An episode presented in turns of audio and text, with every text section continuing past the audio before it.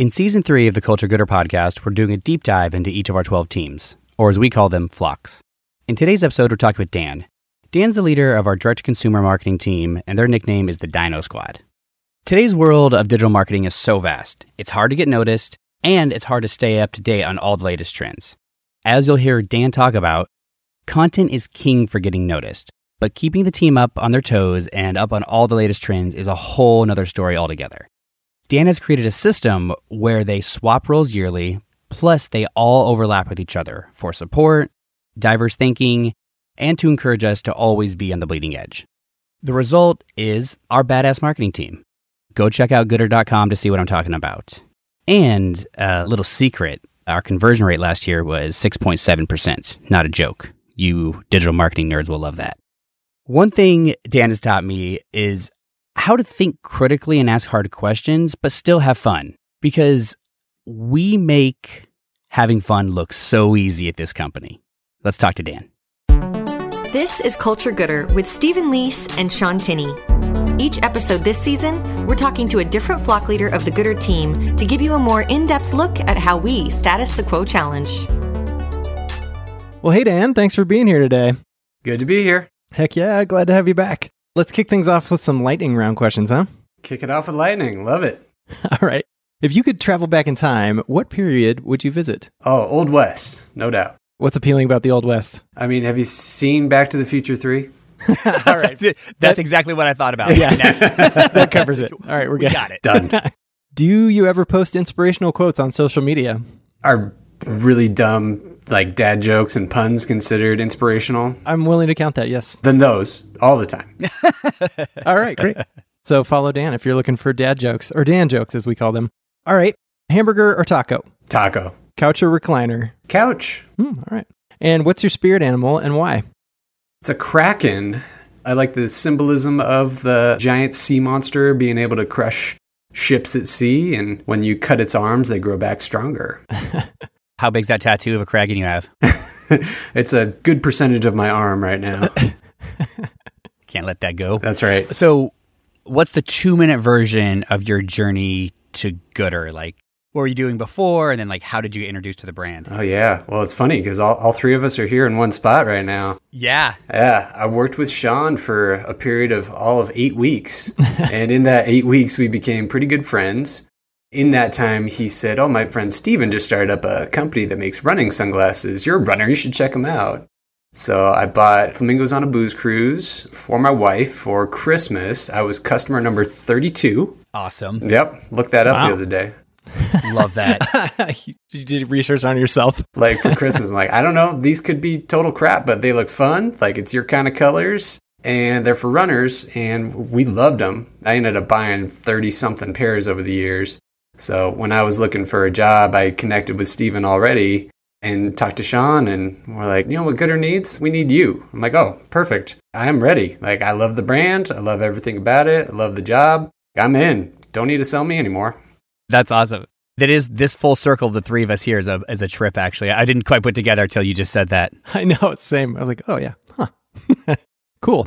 So let's see here, Dan. Can you briefly summarize for everybody who's listening? What's your role, lame title, real title? Just give us the high level overview. Yeah, real title, head of our direct to consumer business. My fun title is Professor Rex or P-Rex. Our team is called the Dino Squad, which is an acronym. Dino stands for direct to consumer, innovation, no lame as fuck sales, and O is Olive Garden eaters, obviously. well, you know, naturally. yeah, so we all took on anthropomorphized dinosaur names as our titles. So I'm Professor Rex because I was also moonlighting as a professor for an MBA program teaching digital marketing. I love that evolution of your title from Professor Experience to Professor Rex. Uh-huh. Give us a couple other titles. There's Media Megalodon. Media Megalodon and propaganda peddling Plateosaurus. nice. Propaganda peddling Paleosaurus. Got it. I think we ended up with Tommy Pterodactyl Oh, yeah, for Fitz. for Fitz, whose real name is Tom, but everyone calls him Fitz. All right. We know your flock's title now, but at a high level, like what does your flock do? What are your values? Like what are the areas of focus? Yeah, so what we do in a nutshell, We handle the distribution of all of our marketing and we clean up the website to make sure that it's optimized for conversions and sales. So we're responsible for the revenue channel of all of our direct to consumer business. What do we value though? We value innovation and perseverance. So in our world, we need to be innovative. We need to try new things all the time. Digital marketing changes constantly. As much as people like to consider the early 2000s of digital marketing the Wild West, it's still changing every single day. So innovation is a super core value of our team. The other one's perseverance. So we teach this one pretty hard to make sure that we are not giving up on a good idea. And now we're also not giving up on bad ideas, too. uh, new addition to our motto of perseverance is making sure that if we have a bad idea and you're like, really feel strong about this bad idea, go for it. yeah. The risk is low. Why not? Yeah, exactly. And then uh, your areas of focus, like what are like kind of those five? Yeah, we have strategy, awareness, experiences, and e commerce. Awesome.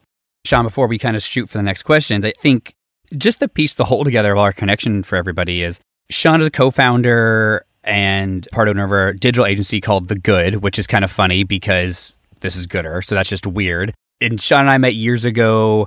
I hired The Good to do some projects for me when I was at Easton. So we became friends. And then Dan started working for The Good. And really is an expert in digital marketing. And when Dan reached out, I think to Sean and uh, maybe me at the same time, and I was talking to Sean about it, and he was like, Hey, Steven, Dan is one of the top 10 people to do what he does that I have ever met. And so if I was you, I would figure out a way to hire him. Dan is really fucking good at what he does. And like that was like the real conversation that we had about it. At the time, Mike, who's kind of almost one of our co founders, was like leading that. I didn't have an office, like a fucking room and he was like, "Hey, we just got to hire this guy. I'm, I'm not proud. Like, we this guy's just too. We, we just got to figure out a way to hire him." That's the full story of how Dan's on our team. Awesome, and thank you. Full transparency, I'm, I'm sure there are 10 people in the class that Dan is at, so listen up, folks. yeah, seriously. All right, Sean, so you want odds or evens? I'll go odds. All right. One, two, three, shoot. What do we got? Oh, evens. I got two. All right. So you go first. All right, Dan. What's your team structure, roles, responsibilities, and maybe even just talk a little bit about the new structure thing that you set up because I think it's really cool. We had previously hired people for specific jobs. And what we evolved to was we found that we had strengths in multiple different areas. And it was starting to get a little confusing. Like, two people are working on one thing, who's in charge of it? We recognize talent and we recognize where people want to grow into. So I took everything, I just tore apart the whole team, and I said, there's 12 main functions that we do here. And within those functions, there's going to be one lead. One person is responsible for all of this, but designed it in such a way that you have to work with somebody else on everything. So, for example, like if we're running a promotion on something, one person is the lead of that, but somebody else is in charge of all of our ad creation. So, if we want to send an ad with a promotion, the two of you have to work together. One person's responsible for the promotion, one person's responsible for the content of the ad.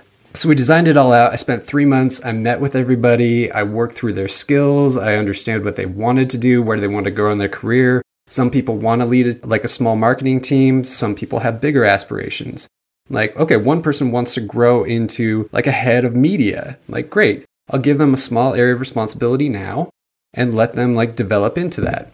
So we did kind of a big reveal. I called it like our end of year gala. We got Olive Garden, of course. Shout out to Olive Garden. Hopefully they're a sponsor of this pod, right? they will be soon. It will be. Yeah, good. We just got together. We celebrated just having a great year. And I revealed everyone's roles for 2021. So everyone got four lead responsibilities. I structured it in a way so I said, two of these roles are going to be your core growth areas. So 70% of your attention should go into these. This is what we're identifying as the future. The other things that you have to do, 20% of that should be focused on this is your job. This may not be sexy, but you do have to do this job.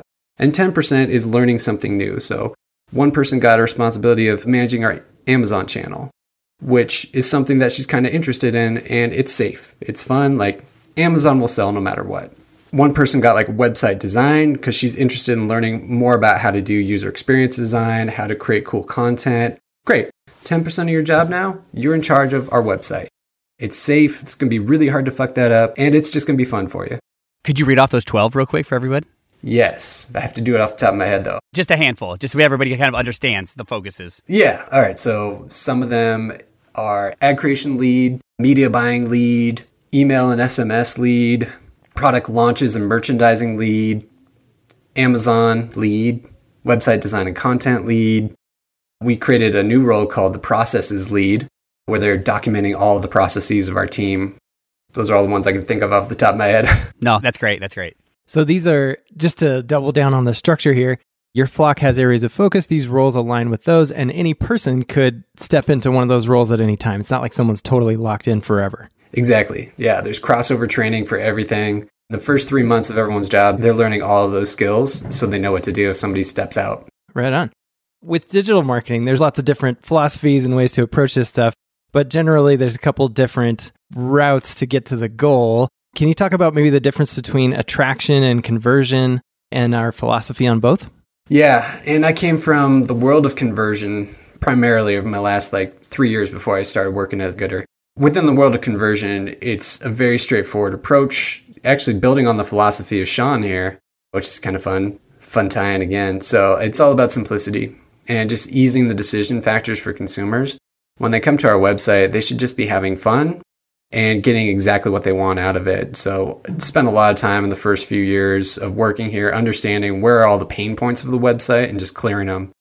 I watched an old video that we made of a brand new person coming to our website and watched them struggle with how I named a page bike gooder as one word. They struggled over it. I think it was like 10 times like bike good just stumble over that and then the picture that they saw didn't identify with them as a female cyclist. So as they're exploring the page, they found flamingos on a booze cruise. They click on it. They're like, I love the name. They see a picture of a female cyclist wearing our pink sunglasses with a pink helmet. And she's like, that is a cool chick. I'm into this. I am going to wear these. Like, this is the brand for me. And you can just watch her attitude change. I'm like, okay, we get over those initial stumbling blocks here. Our conversion process speeds up from three minutes to about two minutes because we've eased that first part of the whole process. Conversion philosophy is all about just making it very simple for people. We did a test It's like if we have over 90 SKUs on our website, it drops our conversion rate. So we're trying to optimize that constantly and just making sure people have everything that they need to make a decision and not overcomplicate it. If you think about from the time you get out of the door of your car to walk in the front of your home, if it's a 10 foot path, and there is a kid's bike there, a wheelbarrow full of dirt. That shit that's going to slow down people getting from the door inside. It's like, how do we make it simple and clean? And then the next evolution is like, you make that path clean and you put the lawn flamingos in. You're like, oh, not only is this simple, now it's fun. That's it. That's conversion. And then attraction. Attraction's interesting too. Within this world, it's all about doing something different to stand out you know, there's so many people doing the same thing, like constant Instagram ads. It's just like a boring picture of a product or the same product over and over again. So you have to do something that stands out. And we are blessed with a incredibly awesome content team that creates these crazy pictures. And we have tested them like crazy too. We test pictures of products on faces with something goofy in the background, just the product with something goofy, or just like product standalone. Anytime there's something weird on there, that works because it's so like, oh, what is this? There's a dinosaur toy against these sunglasses. What the hell is this? And you'll see our competitors, they'll just hold a pair of sunglasses and kind of rotate them around. We're like, that's a, a motion video. It costs them more and it's dumb. You know, for us, yeah. we have a still image of something weird. It outperforms it. And that's attraction that strikes me as the kind of uh, thing that you would not be able to find from generic research, right? On images where they're like, oh, wherever the person's looking, that's where the visitor will look. There's never going to be a discovery like that just kind of out there, right? No, never. Let's hope never. Yeah. and Dan, conversion rate, there's a lot of best practices and, and the mindset, right, of you know user flow, but attraction's interesting because certain brands attract different ways where, you know, we're a $25 price point, we're this fun, irreverent brand. And so I'm just hypothesizing, would love your thoughts on this. Conversion rate is a little more standard for all brands, where attraction, you are kind of at the mercy of what type of brand are you and what type of people you are trying to attract. Yeah, there's not a whole lot of industry stats about what performs best for attraction. And you have to try so many different audience mixes, we can try different age group demographics, different interest groups. and get a completely different click through rate than a younger audience that is more identified as a runner and they'll have a very high click through rate on something in an advertisement. For layman's terms, right? Our traction is social media ads, SEO, paid media, pay per click. Like a lot of it is paid media based, right, Dan? Exactly. Yeah, a lot of what we do is paid media. So we're we're on Instagram, Facebook, pushing ads. It's a, a big part of our media strategy is is making sure that we are a visibly merchandised product. So we are out there with pictures and our colors, like playing into our strengths of just this is a fun, attractive brand. Like this would be a fun thing to wear on my face. The other parts are audio. So we do a lot of podcast advertising because it's a fun thing to tell your friends. That was one of the easy parts of selling it back in 2015 for me was that Sean said, "Oh, I have a friend who started this company. They make sunglasses. They don't slip when you sweat, they don't bounce around when you're running. They're polarized and they're only 25 bucks." Like that's an easy audio story to tell. So we start advertising with podcasts and like, okay, you know, experienced athletes and runners giving an endorsement of this product to their audience. It's a really easy thing for them to say, cool, let me check that out. I'll just go to the website and see what they're talking about. All right, so Dan, this is the moment you've been waiting for. What's our conversion rate and why should people be impressed with it? I was a little nervous telling anyone this. Our conversion rate over last year for the last 12 months was 6.7%. Ordinarily in the industry, I came from a, a, world where I had about 100 different brands I was working with. So I knew all their stats. I knew what a good conversion rate looks like. The gold star, top of the class that you'd ever get to was a 2% baseline. Like everyone was chasing 2%. And I think the top I ever saw before that was probably 4%. It's like this brand knows their stuff. They're getting it done. Like people coming to their site, they're ready to buy 4%. So when I first met with Mike and team before I took the job, I'm like, what's your conversion rate? He's like 4.5%. I'm sitting there like, okay, be cool. Be cool, Dan. Don't, like, don't get too excited here. I'm like, okay, like 4.5. That's pretty good, Mike. Pretty good. and, you know, fully expecting it would, like, I could get it up a little bit, but as we grew and as traffic just kept growing, I'm like, we'll be lucky to kind of maintain 4.5 because that is so high. The first year we made some changes, we got it up around 5.1%. And then the next year we made sweeping changes. So we updated product imagery, we added virtual try on, we optimized our mobile experience, uh, we cleaned up a lot of the technical back end of the site. So a lot of different factors combined. We really dialed in our formula too. So how does a product page lay out? How do we describe things? Are we giving all the right information? I'm shortchanging a couple years worth of work as just like, yeah, we did a couple things. But yeah, a lot of hard work that went into it. We got it up to 6.7. This year it's trending up again. It's boggling my mind that it's still continuing to go up without major initiatives. But we still have our formula so well dialed in. We're still listening to our consumers to help grow it even more. But it just speaks to our customers too. They like what we're doing. We're easing all the fears about, oh, do I want to work with this brand? Do I want to buy this brand? And it's paying off. Dan, that conversion rate is bonkers. And what's extra crazy to me is that we continue to push more traffic to the site and it still holds strong, which is that's normally where it would falter, right? Or where we've seen it drop is just, we're, okay, we're just throwing random people at the site. Exactly. It's not going to be where it was. But if you look at the ways that we do try to attract customers, what are our top methods and channels for that? Yeah, our strongest channel has been organic search. And that was an effort that we put together in late 2019 we said our big opportunity here is people looking for sunglasses and like the best sunglasses for running and the best polarized sunglasses. So we identified that opportunity then. We made a strategic hire. We hired Shelby on our team to develop out our organic search program.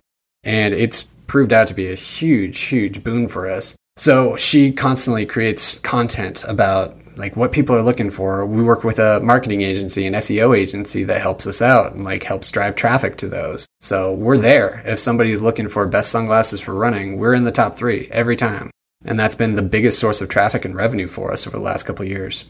And that was a huge turnaround as well, right? Do you remember where we were ranked at when you started there? We were down near the bottom. I think we were in the rank 10 spot.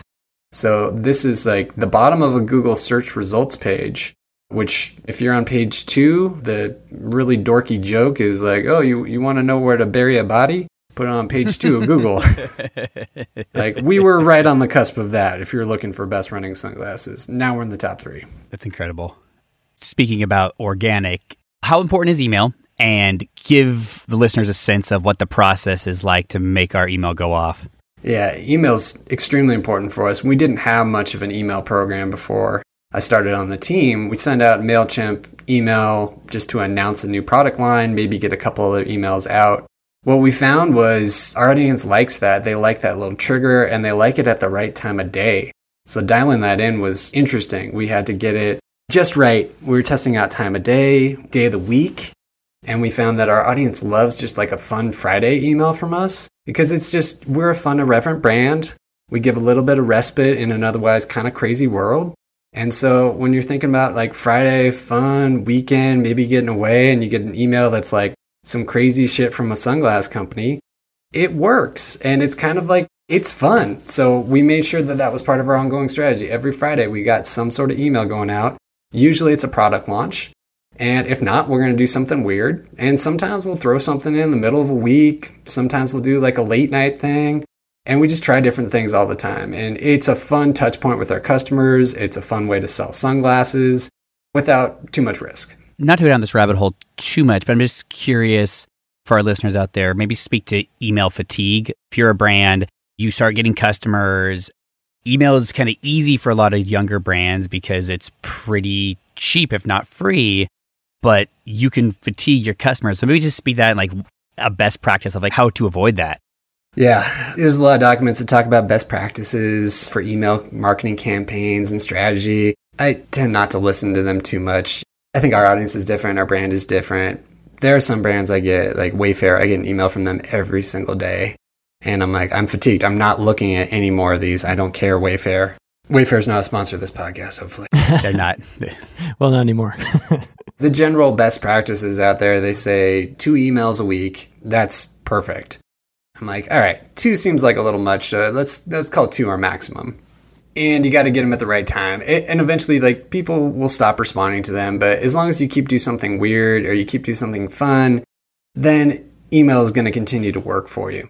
Yeah, with a general best practice, like, hey, if you're doing whatever one a week and you go to two and do you pay attention to open rate when your open rate starts to drop is when you need to start sending less emails or better emails yeah exactly so we track open rate which is the total population of people that you sent an email to how many of them opened it which is just a little bit of a trigger that you know if there's any images in the email it'll send a queue over to our email service provider that says all right this person most likely opened this email which means they probably read it and we look for a high percentage of open rate. We look for a click through rate, which is how many people actually clicked on it and went to our site. Whether or not they bought, we don't care. It's a good, important factor for us.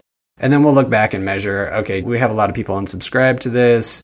Uh, are they clicking on it? Are they opening it? And that gives us an indication of which emails they want to do more. Well, you can start with email here, but then just kind of expand out to the important platforms. I think people are always curious what are we using to pull all of this off? We use a lot of different platforms. We go native with Facebook Ad Manager.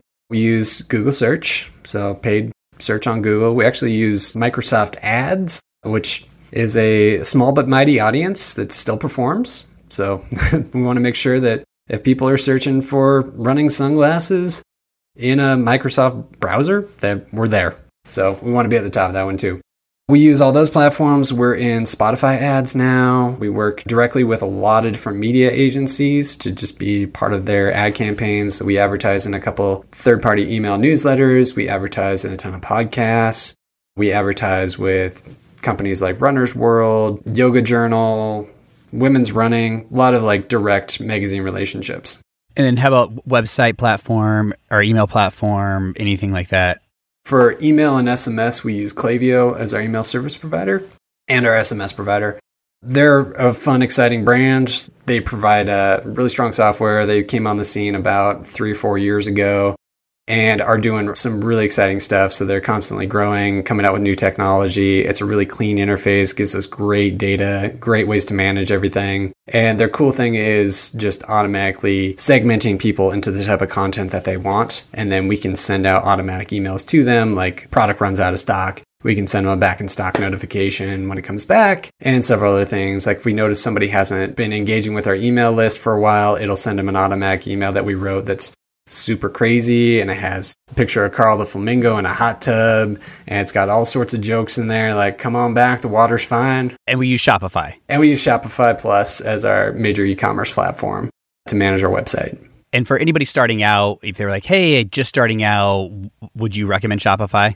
I would recommend Shopify. I've had a lot of experience with all the other e-commerce platforms. Shopify and Shopify Plus are your strongest ones with good clean user interface, A lot of plugins. a lot of plugins, a lot of apps.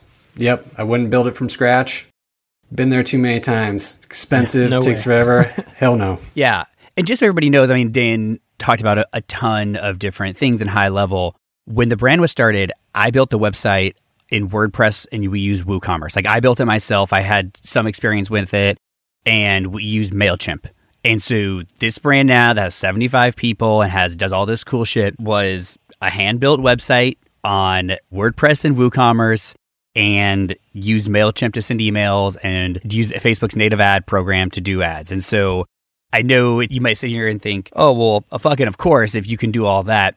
We can do all that now. It was not like that for a long time. All right, Dan, what's the most important metric or stat or just an odd one that you think maybe is overlooked in the world of digital marketing? There's so many weird ones. One of the interesting things we've been doing is tracking interest in colorways. So we've grouped all of our product colors by both frame color and lens color. And we're starting to track what the traffic is looking like to those. It's a weird one. So we have the combination of purple frame and green lens, and we see how much traffic we're getting in a combination of those two. So that's been a fun one. That's a trip. That's awesome. So, how about on the promotion side? What's the most successful promotion we've run, or your favorite, or both? Okay, so most successful, we had a ton of inventory of limited editions that was just kind of clogging up our warehouse. We had a previous strategy of, of trying to kind of sell it on Amazon, but it was starting to get backlogged. So instead of just doing like a boring warehouse sale where you open up the doors and have people come in and you kind of sell it to them at sweet prices, plus the fact that it was during COVID where we can't have anything in person, we decided to move a warehouse sale online and I kind of gave it in an homage to Mike Eddie and we called him Crazy Eddie. I just made that up. I'm like, well, that sounds like a good one. And there's turns out there is a real Crazy Eddie, both from Los Angeles back in like the 80s and 90s, and there's also one in New York. I'm like, well, this is perfect because Mike Eddie is also from Los Angeles and New York. And we had this photo shoot of him when we did a, a line called Opossum's Opposable Thumbs. So it's him in a costume of a possum. And we're like, this is just too perfect. Like all these things combined, let's do this. Like, let's make fun of the guy that designed all these sunglasses. so we called it Crazy Eddie's Overstock Overload Sale. We blew up the site for three days. We put all of our old inventory, ridiculous prices. It was fun. It cleared out inventory for us. Customers loved it. We had fun with it. So that was probably my favorite sale of all time across any client I've ever worked on. What's funny is we are usually pretty gangster about never discounting our product because it's a $25 price point. But for a lot of reasons, I'll take the lion's share of the blame of we didn't have our buying down. And so we had all this extra inventory. Like it'll never happen again because we're so good at buying product now. But it was one of those things where I was for sure like, well, get your fucking fill because it's never going to happen again. Uh, Exactly. Yeah. and on our side, it's like, okay, we're only getting one shot at this. Let's make it really fun. quickly tell the listeners how much people love free shipping. Oh, so much. Yeah, they love it. So our minimum for free shipping currently is $50, which is the equivalent of about two pairs of sunglasses, which is generally going to be perfect most of the year. But every once in a while, we just made it an exclusive for our email subscribers and put it on our website. We did a happy hour. And we're like, you know what sucks about happy hour? It's only one hour. You know what would be awesome about happy hour if it was six hours? We'll fix that. So we made it from 4 p.m. to 10 p.m., free shipping. And people are like, oh my gosh, I can get just one pair of sunglasses. This is the perfect opportunity for me now. So they go to the site, they had six hours, and we did it, you know, roughly speaking, about once a month last year. And so far, you know, we just do it on random nights, like a Tuesday or just something for fun and just totally crazy. We did it once so far this year. We'll probably do it more, but it's always just, it's our top selling day. it's always just something totally crazy off the wall. And we'll throw in a special in there. I think one time we had a little bit of overstock of uh, Sunset Squishy Brain Freeze, which is always a, a crowd pleaser. And we're like, we'll just, we'll bring it back one night only. And it's on free shipping happy hour. So let's do this. And we sold so many of those. People loved it. We still get comments about that one. Oh, I love it. Rank these in order of importance UX, content, SEO, paid media, email. Okay, content first, because we'd be nothing without our content. I go UX second, because without a clean experience, we're not going to have anyone coming to the site. SEO is crucial. Paid media. What was the last one? Email. Email. I put email at the bottom. It's fun. It brings people in, but of those, that's whew, that's a real murderer's row of marketing. Dope ass content, user experience, make sure people can convert, then SEO because it's just such a long tail play, paid media, and email last because if without all those other things, you don't even have an email list. Agreed. Awesome. Two things we can help people with. One, if they want to get in on the happy hour shipping, where do they go to sign up for this exclusive email list? Goodr.com. Sign up All for right. email. Bottom of every page. Cool. Just go to the bottom of goodr.com. Great. For people who don't know anything about digital or want to learn more about digital, is there like a really good place to go to learn that's just got a good reputation, solid content, that kind of thing? There's a lot of resources out there. My favorite, if you're interested in the world of UX and how it plays in with conversion, I recommend the Norman Nielsen Group, nngroup.com. They have fantastic resources there, led by some of the experts in the industry in the early days of the web. And uh, they do a really nice job of kind of presenting it with some data and some fun. Yeah, going strong. That's where I first learned that uh, nobody reads anything on the web. Yeah. Disappointing. Yeah, and also listeners, you sign up for Shopify. Shopify has hundreds of videos. You're like, oh, I want to know how to do this. Somebody has made a video for it. So just there's also that part. Oh, yeah, that's a great call. All right, let's get to some wrap up questions here. So, generally, uh, approaching this from the perspective of your flock and roll, what is your biggest fuck up or one thing you wish you would have done differently? Biggest fuck up was probably, you know, I created a mystery bag promotion once and we called it Carl's Confidential, which had a really cool theme. I created these assortments for those, but I had them all set and that's 100% on me. So, you know, we did a three pack mystery and a five pack mystery. My assumption was nobody would be comparing. So I'm like, these three go in this one, these five go in this one. What, what I didn't realize was that people would get together with their friends and say, let's all get the five pack. We'll get together, we'll pool them. You can take this, I'll take this one. And then they get them, they all get the exact same thing. Major fuck up on my side. There's no fucking mystery here. Did not expect people to be comparing the mystery boxes, huh? No, I ran a survey to everyone that got it, so I got everyone's feedback. Took down a lot of lessons learned on that one, but yeah, that was definitely that one still haunts me. hey, it's all a learning process. Nobody's perfect. So, how about the biggest shift you made since taking over this flock? We strengthened a lot in how we do our marketing. It was really strong in paid search when I took over, and we made a lot of moves to say, okay, we're going to take some risks here. We're going to put more budget into just visual merchandising. So, we want to get our product seen by people. So, that was a major change that we made. So, it actually dropped us in paid search, but we were making such strong gains in organic search that it kind of netted that out. So, it was okay. A lot of changes, just the overall marketing strategy and just making sure we're building up our awareness. We're moving to a mode where I wanted people to see the product, I wanted them to get our value props. And now it's just like, I want you to see our logo and I want you to hear our name. And that's it. That's all I want you to do. I want to hear it five times in everyone's ears. I want everyone to see our logo five times. All right. Goodr, goodr, goodr, goodr, Goodr, okay. What are you the most proud of? I'm really proud of our team. We have overcome a lot. We have grown a lot. It's really fun to see everyone. You know, we brought them in for specific jobs and now they're really taking ownership. One of the changes that we made on the team was I handed off responsibility. So it was like I kind of looked at it before as it's Dan making decisions with people. Now it's like they're making the decisions, they overrule me. So if they say, I want to put this color on the website and I want to run this ad, that's their choice. Cool. You get 51% ownership of this. I'm only 49%. So you overrule me. Go for it. Well, everything's getting tested anyhow, right? So you'll find out one way or another. Yeah. yeah, cool. So I know this is always hard to boil down years of experience into bite sized advice, but if you had three cheat codes for anyone in uh, digital marketing, what would you offer them? As a type 1, it always burns me to say, here's the shortcut. So, a type 1 Enneagram, and if you're not familiar with the Enneagrams, go back and listen to season 1, episode 6, 7? Yeah, something like that. Middle season two. Middle season 2, yeah. I'm type 1, so I'm an idealist and a perfectionist. So, it's hard to offer anyone advice of, of kind of shortchanging the system. So, my cheat codes are work hard, study, then study some more, and then study some more after that. And then number three is test everything. So even test testing to make sure that you are appropriately determining whether or not it's the right program for you. But you should always test assumptions. So there's no shortcut to hard work, learning, and testing to find out if your ideas are working or not. Uh, that's my story, and I'm sticking to it. Cool, cool. All right. Anything uh, you want to make sure we cover before we wrap up here, Stephen? No, I'm great. This is awesome. Thanks for joining us again, Dan. It's a pleasure. Thanks, guys. And thanks, Stephen. Thanks, everybody, for listening. Be sure to subscribe and send us your questions at goodr.com slash culture. Until next time, be excellent to each other.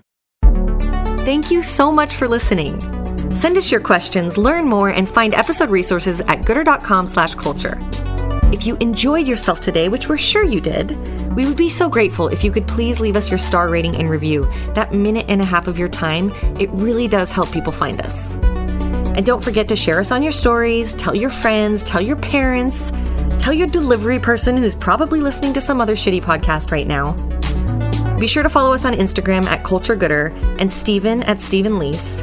That's Stephen with a PH because those V people are not trustworthy. Culture Goodr is produced by our in house Goodr team, so many thanks to the Culture Goodr team and also everyone else at Goodr, really, without whom there obviously would be nothing to even podcast about. At Goodr, we exist to give you the permission to be unabashedly yourself, unless you're an asshole. So don't be. See you next time.